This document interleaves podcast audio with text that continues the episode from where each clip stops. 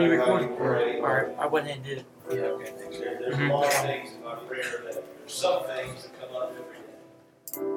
No, you're welcome. There's, there's part of prayer that's not routine, there's, there's part that is. There's some things I'm just gonna say every day. And almost every day that I live, I ask the Lord, create in me a clean heart and renew right spirit. I pray for the church that He would create in us a clean heart and renew a right spirit within us. Because if our hearts would be right before God, everything else would fall in place. If my heart is right, I'm going to lift up holy hands. If my heart is right, I'm going to walk in the way He set before me. If my, my heart is right, my eyes are going to look at the right things. I want a clean heart. The Bible says that King David, despite all of his sins, man after God's own heart. There was nothing that he wanted more than God. Even when he got into the mess that he got into, he finally come to himself, fell down before the Lord and repented. You can find it in Scripture the thing he was most concerned about. Now, I can assure you, when you when you committed grievous sins, you got a lot to worry about. I mean, he, he, he could not be king anymore. He could he could have even more destruction in his family. All sorts of bad things could happen to him. But what did he pray? He said, Lord, don't cast me from your presence. He was prepared to deal with any punishment and affliction God might lay upon him. And he said, Lord, don't cast me out of your presence. Because he had a heart after God. Do you realize tonight that no matter what happens in this world, there's nothing that can separate us from the love of God? Not trials and tribulation, not problems, not troubles, not anything in this world can separate us from the love of God. I love the Lord. He's my only hope. He's my only. I'm not going to make it till tomorrow him. He is my only hope. If you have your Bibles, like to go back with me tonight to the book of Psalms, chapter 34. I'll read three short verses there, and then we'll jump over for one verse in Luke, chapter 6. All you sword drill folks, thumb your finger there so you can beat everybody else to it. There's- one thing screams have destroyed. The sword drill. We have one tonight. All of us lose. We're just out of the habit of going there real fast. And Paul- We used to have Paul to keep again. preacher. Amen. Psalms chapter 34, verse 12. The Bible says, What man is he that desireth life and loveth many days that he may see good? Keep thy tongue from evil, thy lips from speaking guile. Depart from evil and do good. Seek peace and pursue it. Seek out peace. Don't stir up trouble. Don't generate strife. Seek peace and pursue it. Go with me to the book of Luke, chapter 6. Just one verse really explains why in the world we even have to have to teach such a subject. Luke chapter 6 and verse 45. You said it was The Lord said, good man out of the good treasure of his heart bringeth forth that which is good. And an evil man out of the evil treasure of his heart bringeth forth that which is evil. Here's the proof of the pudding.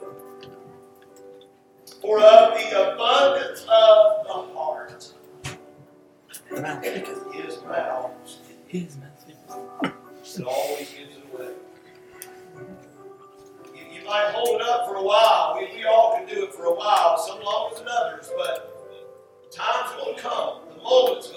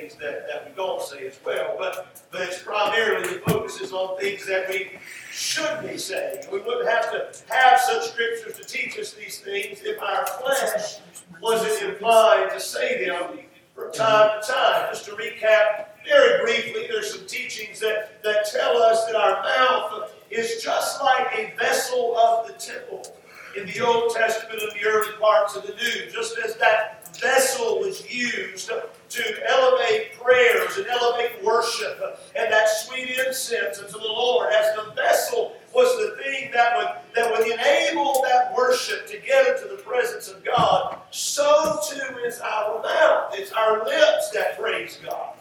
It's our lips that send prayers into the heavens. But just like that vessel, if it was unclean and it was defiled, it was not fit for use. The truth of the matter is, too many times we allow the things that we say when we're not talking to God to render that instrument unusable when we do talk God. Forbid that ever the case. We learned that the mouth is the, the intersection of our, our physical and our spiritual being. We, you know, we're part man and we've got the Spirit of God inside of us. We're, we're part of the earth and we're also part of the heavens. God breathed the breath of life into us. And it is the mouth where those things primarily come together because they are they're, they're the intersection of those things. And the things that we speak are the things that we live by, the things that we stand on. The Bible teaches us that you have to confess with your mouth the Lord Jesus. You can't just believe it. It's the truth. We live in a world today that says that's all you got to do. All you got to do is just believe the Lord Jesus. That's not true. The Bible says you have to confess the Lord Jesus. That if you don't, and if you deny Him, He'll deny you. God forbid, I'm going to stand up right here tonight and say I'm on the Lord's side. I want God to know that I'm for Him, and I'm never going to deny it. I'll confess that He is my God. All of that comes from our mouth. And so our mouth tells the truth as to whether we're exercising that earthly side of ourselves, whether we're exercising that heavenly side. Then last but well not not last because we're just getting started, but but speech can redefine reality. You know, you, can think something about someone for a very long time, and, and, and you have to deal with that. You have to reconcile your feelings and get them in line with the Word of God. But that damage gets multiplied exponentially when we let those feelings become words, and those words get spoken because once spoken, they can't be unspoken. And we, we fail to see the significance of that sometimes. Do you realize that the reason that the universe does what it does is because God spoke one time and said, Do it? Let there be light in the heavens. Let there be the ground that comes out of the earth. Let the skies be filled with, with flying creatures. Let the seas be filled with, with, with, with fish. When God spoke those things, they never stopped doing it. Amen. That same Spirit of God lives inside of us, teaches us that our words matter a great deal. And last but not least, in the now kind of the summary, uh, we talked a little bit about the fact there's this, this belief that there's a, a court in the heavens. And I don't know whether there's a court in the heavens or not, but the Bible does tell us that the devil, the enemy of our soul, is called the accuser of the brethren. So if that is what the devil does, and on some level, that is the devil's occupation right now until the Lord finally kicks and boots him out of heaven and doesn't allow him access to raise accusations against our brothers and our sisters and ourselves anymore. If that is in fact what the devil does, God forbid I ever be caught doing what the devil's doing. I don't need to join forces. I don't need to give him a corroborating witness for some evil thing to be spoken somebody else, I want to speak good things. I want to speak things that bring life. I want to speak things that bring hope. I want to speak things that are in line with the Word of God. Man. And so this series is all about evil speech. And I just, you know, kind of 2021 it up. I call it bad words. But it's just about evil speech. Speech that is that is derogatory, uh, that is potentially harmful to somebody else. And that harm can take a lot of forms. You can cause somebody to, to miss out on a business opportunity. You can cause somebody to be hurt physically. You can cause somebody to be hurt emotionally, psychologically, and even sometimes spiritually. There are a lot of folks walking around in this world, unfortunately, that won't grace the doors of the house of God because of something that a child of God said to them. Yes, sir. Now I know everybody makes their own choices. I know that's a that's a sad excuse to miss heaven for, but that's what they're missing it for. And I sure don't want to be in that that camp. I don't want to have found myself guilty of destroying somebody, and, and not just them personally, but them in the eyes of somebody else in ways that I should never have done. And examples of these things, we could go on all night. Just a few of those examples are you know, if I'm criticizing somebody's faith, I'm calling into question their integrity, and I'm somehow kind of impugning their honor and making them look bad in, in somebody else's eyes. And I'm going to point out that they're not as dedicated as they need to be. I'm going to point out that they're shallow and not deep. I know y'all have never said that before. I never said anything like that. Sometimes we can mention negative character traits, and it really don't even matter that they might know they have that problem. Why are we bringing it up? Why are we highlighting it? Why are we making sure that that guy over there that didn't know that yesterday sure does know today that you've got a big mouth? Yeah, I'm talking about you specifically. Settle on down. The list could go on and on and on. I want to talk for just a few minutes about what causes us to speak these things. What makes this happen?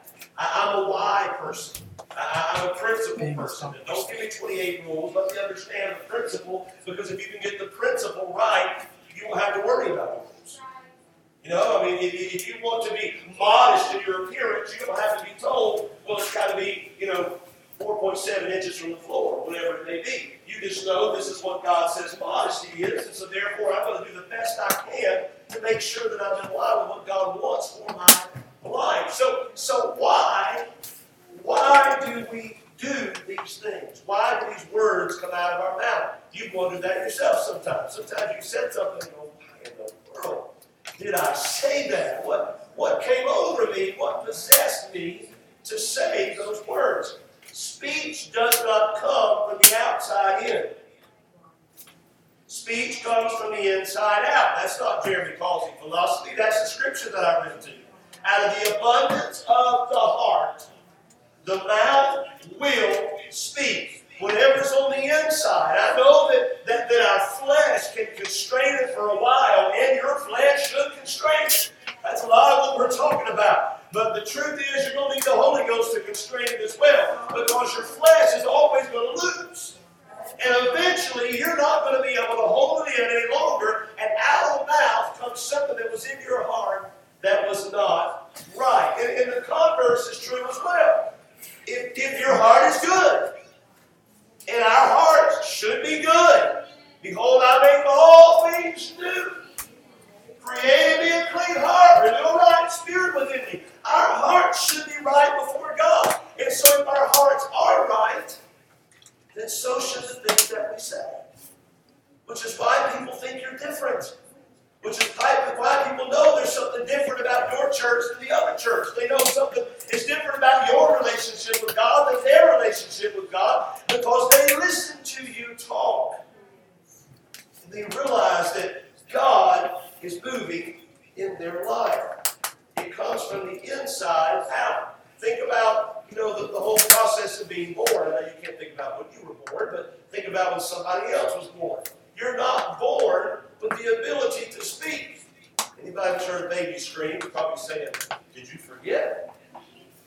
Yes, they can make noise, but making noise is different than the ability to speak. I listened to Brother uh, Bishop J.H. Osborne talk about this a good while back. I forget what it was that I was listening to talk about this, but he was saying that our minds run, they, they work off of speech. That is how we learn, that is how we understand, because we have to have words to be able to explain what's going on on the inside of us. It's how our brain functions and processes. And you know, he, he kind of took it aside and talked about the fact that if you ever watched a professional athlete get interviewed after the big game. Oh, he get there fast enough. He said, you know, that they've got about five words that they say over and over and over and over again. Because I know that some of them are scholars.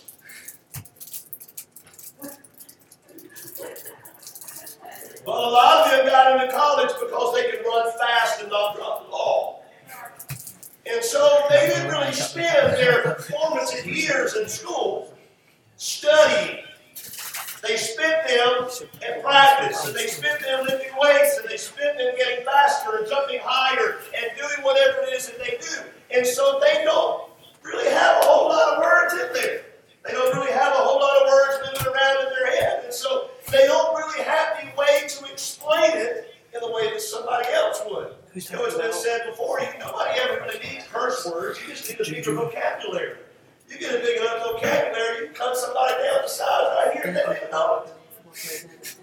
I'm not suggesting you do that, but it's just driving home the point that, that we understand through speech. You're not born with the ability to speak. You learn it by hearing others speak. That's why mom, sometimes dad, although dads tend to win for whatever reason, I think there's some scientific reason for it. But that's why moms and dads will sit there and hold that baby and all day long, mom, mom, mom, mom, mom. They're determined that's going to be the first word to come out of their mouth. He said it's mama. And so eventually that baby's going to start saying those things. It's going to start replicating those, those noises and those sounds, and their mind's going to start understanding, hey, this woman that brings me food, his name is Mama. And so when I cry for Mama, she comes. You, they, they, you get that. That's how we, we learn. We learn by hearing somebody else speak those words. Maybe that's why it's so easy for us as we grow up to speak evil things because we've heard them our whole life. We've heard them in our home, we've heard them in school, we've heard them on the job, and heaven knows if you turn on the television, you've heard them all day long. We live in a world where evil speech is exploding on a nuclear level. It just seems that no one cares one iota anymore about the repercussions of the things that they say. And it comes because Yeah. we heard it somewhere else. We, we, we had it put into us.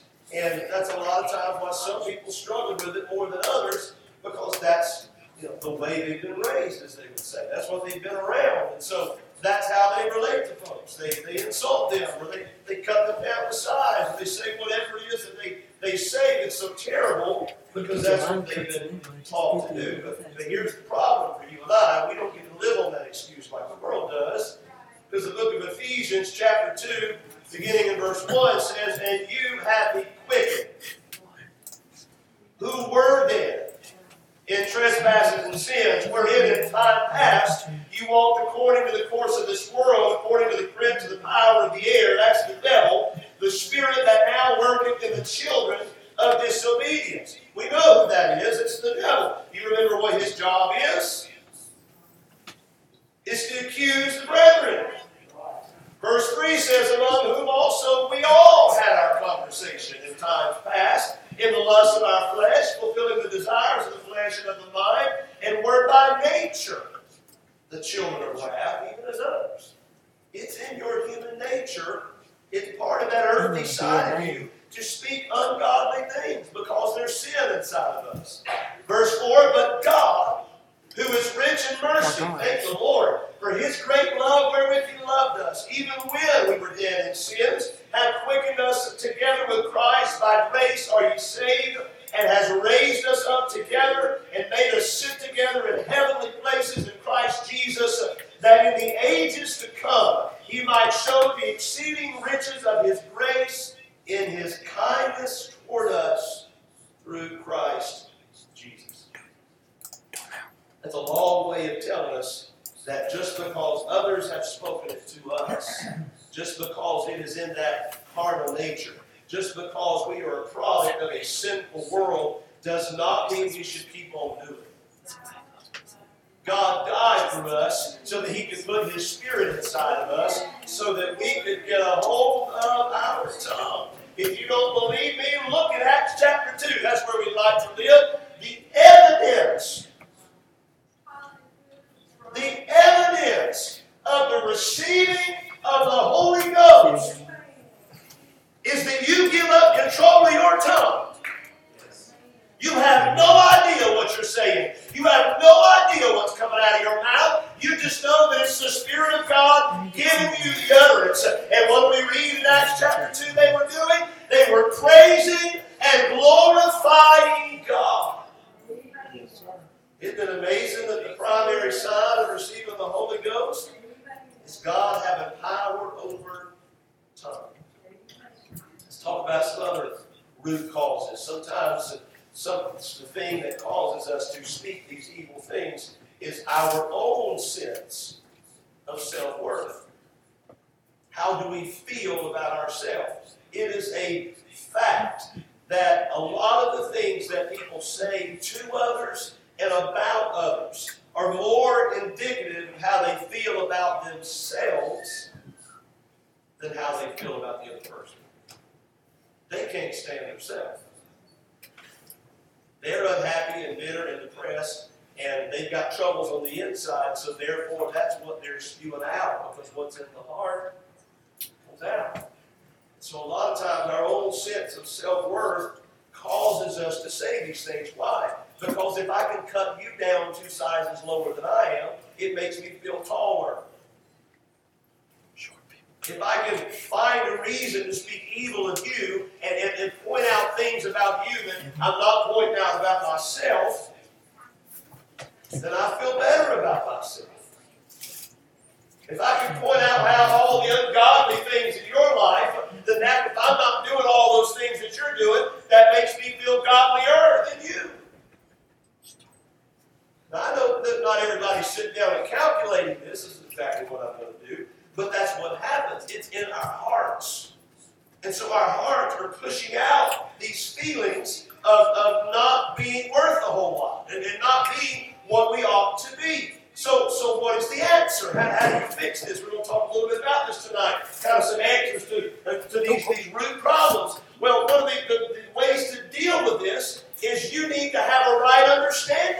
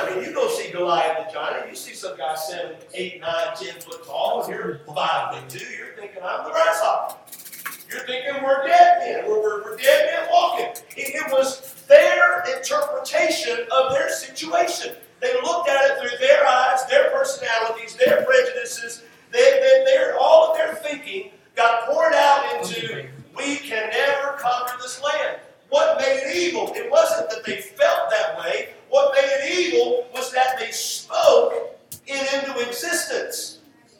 God understands at times that you feel down and out. God understands understands sometimes you get depressed. God knows there's times you deal with your own insecurities. But the thing is, we got to remember what He said.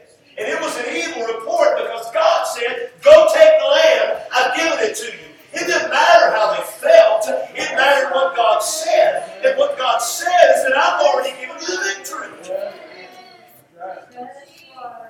So if we get better at understanding who we are in God, we're not nearly going to be so inclined to go tear you down for who we think you're not in God.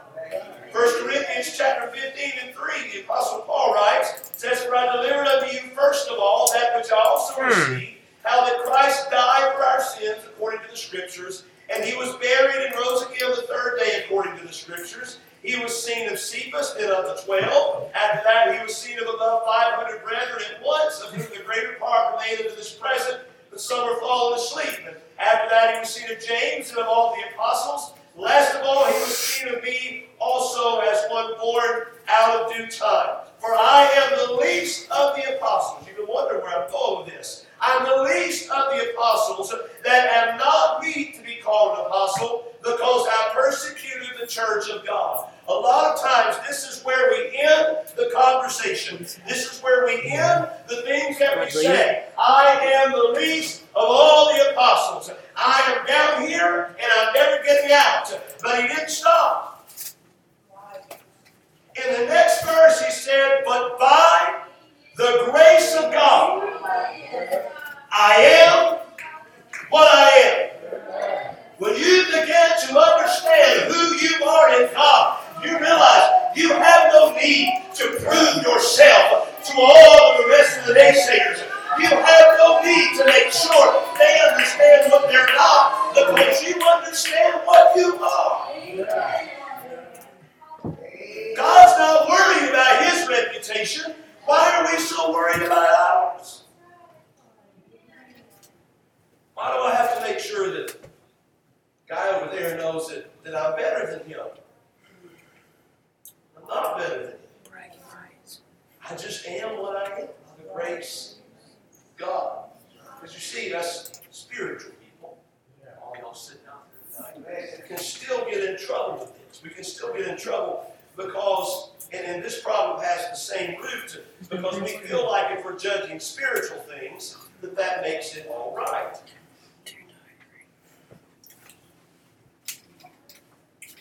You know, because we're filled with the Holy Ghost. And we know the way things are supposed to be, so that means I got to point out that, know, sister, you're trimming your hair, you know. But Frank, I saw you wearing short breeches the other day. You know, we don't believe all that. I say it, Brother Frank. Never Say told.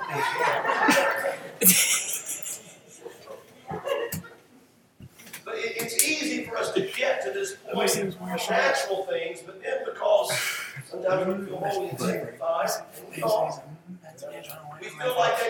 license to go criticize the holiness and sanctification of somebody else. 1 Thessalonians 5 and verse 11 says, Wherefore comfort yourselves together and edify one another, even as also you do. Edify means to build up. When we come together in the church, as a church, this is why we're here. We are never supposed to be here to destroy one another. I don't even care if you have sin. We're still not here to destroy each other. We're here to build each other up. He says, We beseech you, brethren, to know him which labor among you. Now, I- I've heard this kind of put the wrong way before. I probably even put it the wrong way before. We read this and say, you know, you're supposed to know those that labor among you, which means I got to know every lick of gossip, the bad thing ever been said about you, so that I can make sure I approve of you. That is not what that means. When it says know them which labor among you, that means to have respect for them. To honor those who labor among you and are over you in the Lord and admonish you, and to esteem them very highly in love for their work's sake, and be at peace among yourselves. If a man of God is going to stand in this pulpit and preach truth to me, I got to give honor to him. He's going to get down on his knees and pray for me. I got to give honor to him for that. If my Sunday school teacher is going to stand in the classroom and tell me the story of Moses and tell me the God of Abraham and Isaac and Jacob. I've got to esteem them highly. Notwithstanding that, the scripture tells us 1 Timothy 5 and 19, against an elder receive not an accusation but before two or three witnesses. And before we think that's just preacher talk, if you go all the way back to the book of Deuteronomy where that comes from, it didn't even say just an elder. It just said everything is established by two or three witnesses. Which means there is no room for gossip in the church. There is no room for something that may or may not be true that you think you just need to convey because we need to know those that labor among us. No. Where'd you hear that from? I don't, I don't know that I believe that about my brother. Well, I, so, I didn't see it, but so and so. Time to delete it. I'm not going to sacrifice my brother's life and reputation simply because somebody thought, simply because somebody felt, simply because somebody heard somebody else say something. I got to keep going. We'll get more on that. Number two, we also use our standard. And this really is related to the, to the whole idea before. But we're using our standard. Why are we speaking evil of someone? Why do we start to tear somebody down and make ourselves look better, to try to make them look less? Because we are becoming the judge and the jury and the executioner. We are looking at it from the standpoint that, and let's get the gossip stuff out. You saw it. You were there. You heard it. You witnessed it. Maybe it was done to you. And you're thinking, well, this is the reality of the situation. I have assessed, I have examined, and I have judged. And I'm done. I can say all these things that I want to say. We use our standard. Talked about this before, but the scripture tells us that the archangel Michael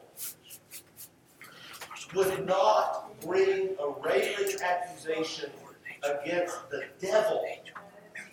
We're not even talking about our brother and our sister. We're not talking about our neighbor. We're not talking about somebody who we want to help pray through to the Holy Ghost. Ain't nobody praying the devil through. His fate's been sealed. Open the scripture and read it. We all know what's going to become of the devil in the last days. This is the devil we're talking about. And Michael is the archangel. Although we fully don't even understand what that means, it must be more important than a regular angel. And yet, he would not bring a railing accusation. He was careful in his words. And what he spoke to the devil. So, if that is the case, we should not think we're being spiritual when we are spitting out evil things about somebody else.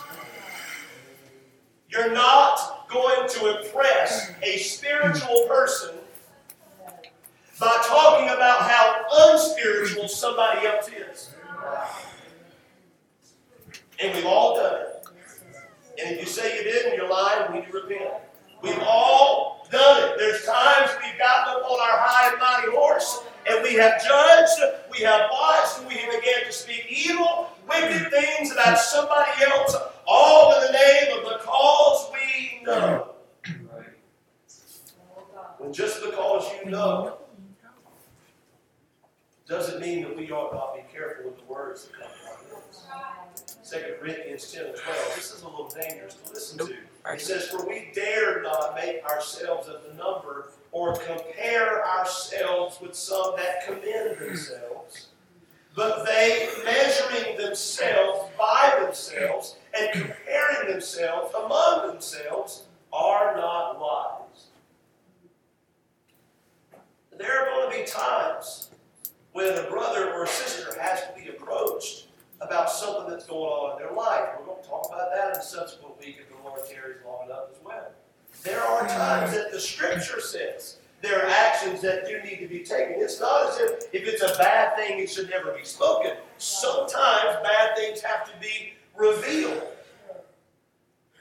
But we got to remember that the Scripture says when you get to that point, you have to make sure that your heart has been examined. You've got to make sure that you're in line with authority. You've got to make sure that you've got the right heart and the right spirit about what you're going into so that you don't say the things that you want not say. Paul said there are those that compare themselves against themselves. They set the standard and then they pass the judgment.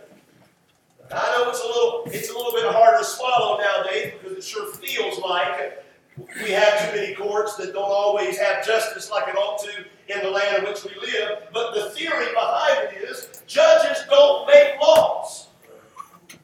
Their only purpose is to judge the, the action against the law. They don't get to make it up. It, it's what it says. The law is what it says. It's what is written down. If you don't like the law, that's what the Congress is for. God help us all. They don't make the law. They just adjudicate the law. You and I don't set the standard. It's not our standard.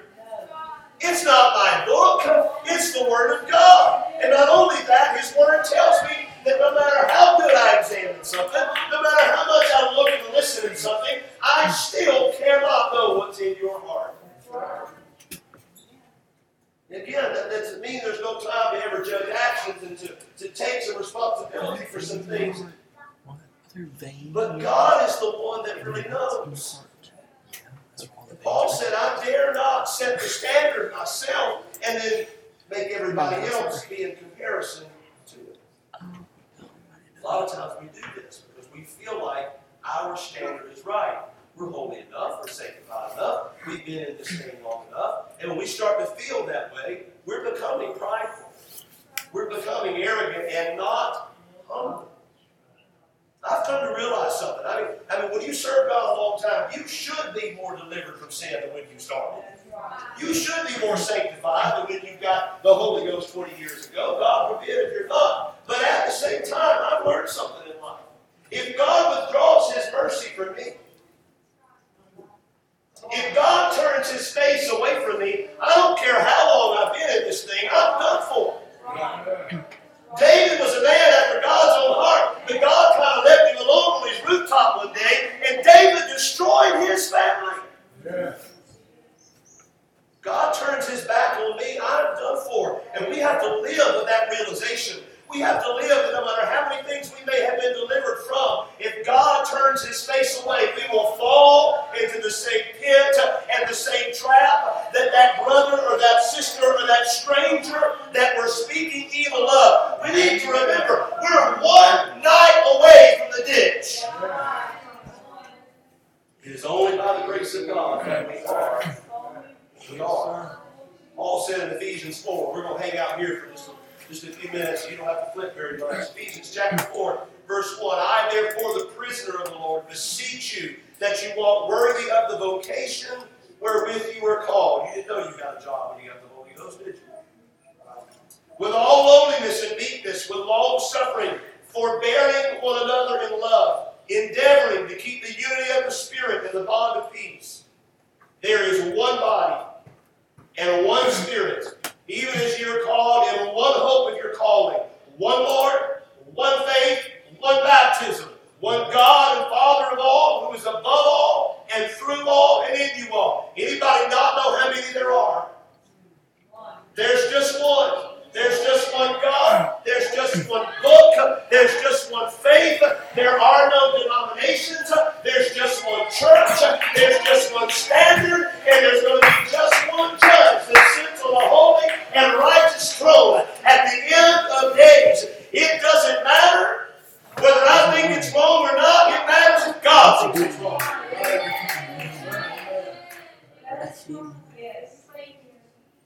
I need to be careful. When I start speaking things that I don't really have enough understanding to speak of, there's only one standard, and it is God's.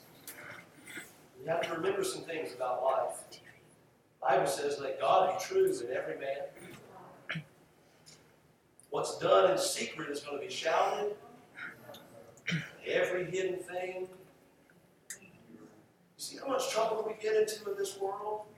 When we become so bent and determined that we must defend ourselves.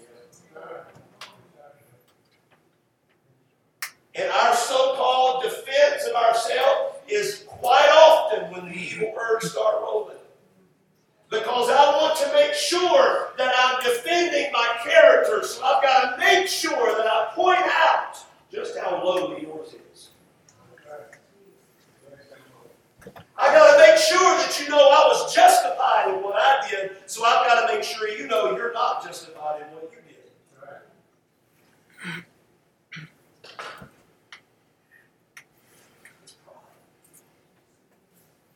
It's pride. Without pride, contention ceases. Without pride, the evil speaking goes away. Here's another thought. The Bible tells us that we'll give account for every word that we speak, every idle word in our entire lifetime. And we also see another place in Scripture where it will appear that there are books in the heavens that record every single thing that you and I do. What that means to me at a very minimum is this God keeps very good records. So if God keeps perfect records, why are we so worried about it? Why am I so worried about making sure I chronicle in excruciating detail every wicked thing you've ever done so that I can remind you of it because of the offense that you caused? Why am I so concerned about that if heaven knows? It's my pride. It's me to speak evil my brothers and sisters. Last but not least, number three, a lack of an understanding of differences. Same place, Ephesians chapter 4, verse 7 says, But unto every one of us is given grace according to the measure of the gift of Christ. Wherefore he saith, when he ascended up on high, he led captivity captive and gave gifts unto men. Now that he ascended, what is it but that he also descended first into the lower parts of the earth? And he that descended is the same also that ascended up far above all heavens, that he might fill all things. And he gave some apostles and some prophets and some evangelists and some pastors and teachers for the perfecting of the saints, for the work of the ministry, for the edifying of the body of Christ. Look at this. Till we all come to the unity of the faith and the knowledge of the Son of God, unto a perfect man, unto the measure of the stature of the fullness of Christ, that we henceforth be no more children, tossed to and fro, carried about with every wind of doctrine by the sleight of men and cunning craftiness, whereby they lie in wait to deceive, but speaking the truth in love, may grow up into him into all things which is the head, even Christ, from whom the whole body, all of us, red, yellow, black, and white, smart, not so smart, rich, poor, good looking, and come on, I'm sorry, Marshall and Andrew. All of us, the whole body and fitly joined together and compacted by that which every joint supplieth, according to the effectual working of the measure of every part, make an increase of the body unto the edifying of itself in love. You might remember from back in the summer we talked a little bit about this. Diversity is in the plan of God. So that's not true. He just made Adam and Eve and they were kind of similar. We know how genetics work now. And he says, fill up the earth. So, by virtue of genetics that God created, the more people that fill up this world, the more differences there are going to be. I know we have commonalities. I know there are things that are similar about us. I know you can take a personality test. It'll tell you if you're red, green, pink, or purple, or whatever it may be. I know we're all going to be different. It was in God's plan. What in the world does that have to do with anything, Causey? Body of Christ is made up of very different people. All of our personalities and our hearts and minds are different. And when we are judging somebody else, when we are going down that path and bubbling some things up in our heart that don't belong there, we're doing it through our filter. And the only filter you've got is the only one you've got, which is how you think, and how you feel, and how you see things, and how you understand these things. And we need to remember God intended on us to be different. Now, there are some things He didn't intend on being different. We have to align ourselves with the, with, with the truth, with the Word of God, with, with the doctrines of the church. But we are not to be clones of one another. Look at the fivefold ministry. There's five of them. I mean, why not just have one? Why not just have a preacher and be done with it? Because we all need different things. We need them at different times. And people relate in different ways. Now, I'm being a little facetious here, but you know, every pastor thinks evangelists have it great. They just get to preach and go each state and go to the next town. Evangelists don't think any pastor preaches it hard enough. The apostles, they're all sitting around in their prison cells wondering why in the world what they told the church to do six months ago, they're not doing it anymore. And the teachers are teaching so long because they love the Word of God so much, nobody can ever give an altar call because they hadn't got to the end of their lesson yet. And then there's the prophets. Nobody gets the prophets. They are the weirdest people in Scripture. And if you've met any of them in real life, it kind of still works that way. The more prophetic they are, they're kind of out of the norm a little bit. I'm not being insulting to them, and again, I'm being a little facetious, but what in the world does it have to do with anything? If all we had was evangelists, the flock would always be in a frenzy. We need the flock in a frenzy sometimes, but when the storm's coming, we need the sheep to settle down and stay in the fence. If all we had were pastors, you, you, you never get yourself in that frenzy that you need to be getting into sometimes. But you've got to have a pastor because the pastor has the heart of the flock. I know that evangelist thinks he's going to come in and preach three nights and it's going to knock out every problem the church has ever had. The pastor knows it don't work that way. It might get us down the road a little bit, it might help you a little bit, but the pastor knows it's going to take Sunday in and Sunday out. It's going to take birth and babies, it's going to take burying parents, it's going to take building programs, it's going to take Sunday school picnics, it's going to take everything the church has got to hold us together until Jesus comes. Sell it. How about saints? I can't believe how it's gotten this way. They've been coming here for a month and they've not stopped wearing those clothes yet. They've been in church all their life. You mean to tell me they still did that? Yet the whole time, the one saying it is gospel, which is a sin. All because I thought those open-toed shoes were important to God. Not that attitude. Verse twenty-nine, later in the same chapter, says that no corrupt communication proceed out of the mouth, but that which And the is good is the children, grace unto the hearers careful what you say.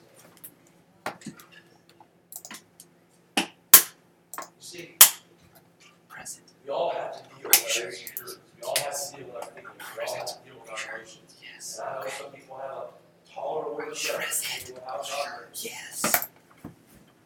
So much of that Make sure. Yes. has got to be taken to God in prayer.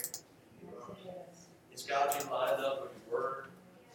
We've got to let it be, us be positively affected by our brothers and sisters in the body of Christ.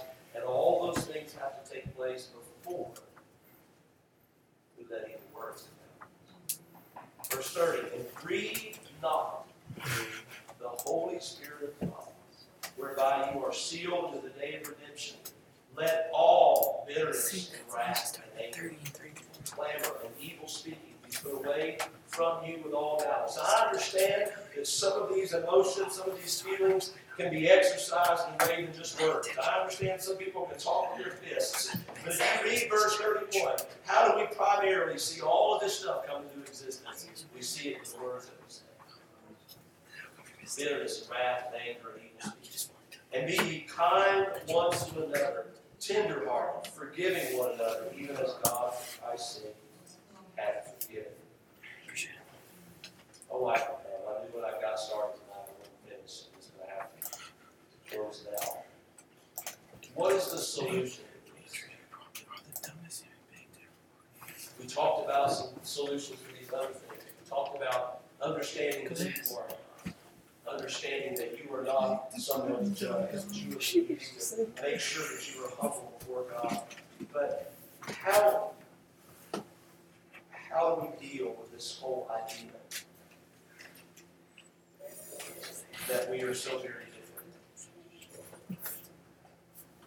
It's the thing that gets us so often in the words that say is that we start saying things based on what we think they meant.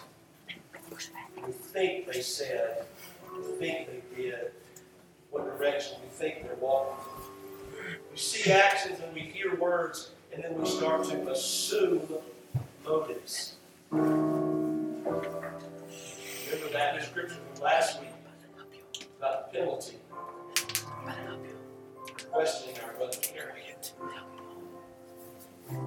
Sometimes things that seem awful evil really weren't intended that way. Doesn't mean they're always right. She's a baby. Sometimes you misunderstand. I heard one man of God say once that someone possessed by a devil and someone who's hurt acted all alike. So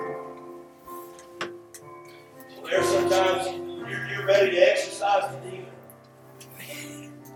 That's not what they had.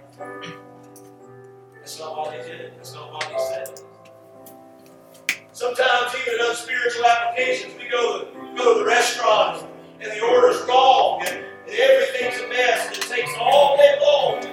We're just assuming they're lazy. We're assuming they're incompetent. We're assuming that they don't need to have this job. They're in the wrong line of work. But we have no idea what went on in their life that day. I'll only cause a scene if it's someone that I know.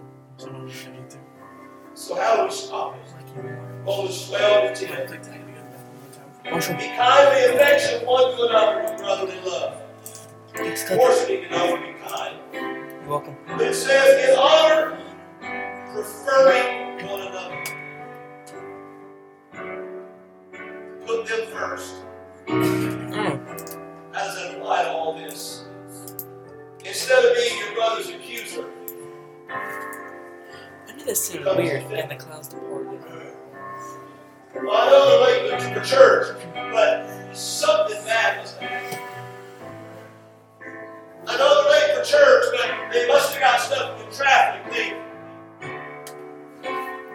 must have been an accident along the way, or maybe, maybe my brother's not feeling good. I need to pray for him tonight. I need to call and encourage him after church instead of immediately backsliding. Giving up on God. I knew he wasn't going to make it. We began to defend our brother. We began to stand up for him even when he's not there. We began to challenge ourselves to find the good and not the evil. It don't take a smart man to find evil.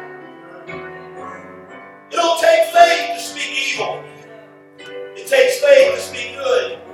It takes faith to speak life. And we began to prefer our brother. We began to give him and her the, the benefit of the doubt that we would want if it were us. What? Very cold.